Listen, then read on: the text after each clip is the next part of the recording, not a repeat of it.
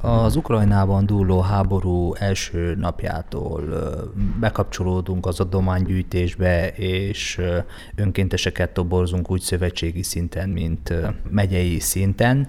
Együttműködünk a romániai máltai segélyszolgálattal, és kizárólag rajtuk keresztül lehet pénzadományokat eljutatni, tehát itt mi a megyei szervezetnél, valamint a helyi szervezeteinknél nem fogadunk és nem gyűjtünk pénzadományokat. Főleg tartós élelmiszerre van szükség, arra állandó jelleggel, tehát ezt minden nap a megszokott programban hozzánk a székházba, vagy vidéken a polgármesteri hivatalokba bevihetik az emberek, amelyeket mi összesítünk, és aztán feljuttatunk Máramaros szigetre, vagy Nagybányára, ugyanis a szövetségnek ott van a gyűjtőközpontja, és onnan az ottani RMDSZ-es vezetők koordinálásával jut ki a határra, vagy át Kárpátaljára, azokra a településekre, amelyen még ott vannak azok az emberek, akik nem menekültek el a háború elől, tehát tartós élelmiszer, tisztálkodószereket is gyűjtünk, minden mellett napi szinten konzultálunk az ottani kollégákkal, akik az éppen legaktuálisabb és a legégetőbb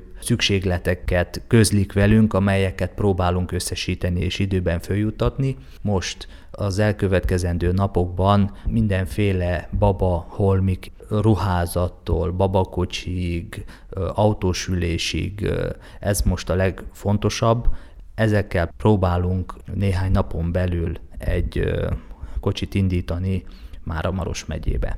A felhívásra sokan jelentkeztek Arad megyében? Sok adakozó felajánló van? Számos civil szervezet és magánkezdeményezés is bekapcsolódott ebben a projektben, tehát nagyon sokan gyűjtenek, hála jó Istennek, nagyon sokan is szeretnének adni, és itt az RMDS székházban is szépen gyűlnek az adományok.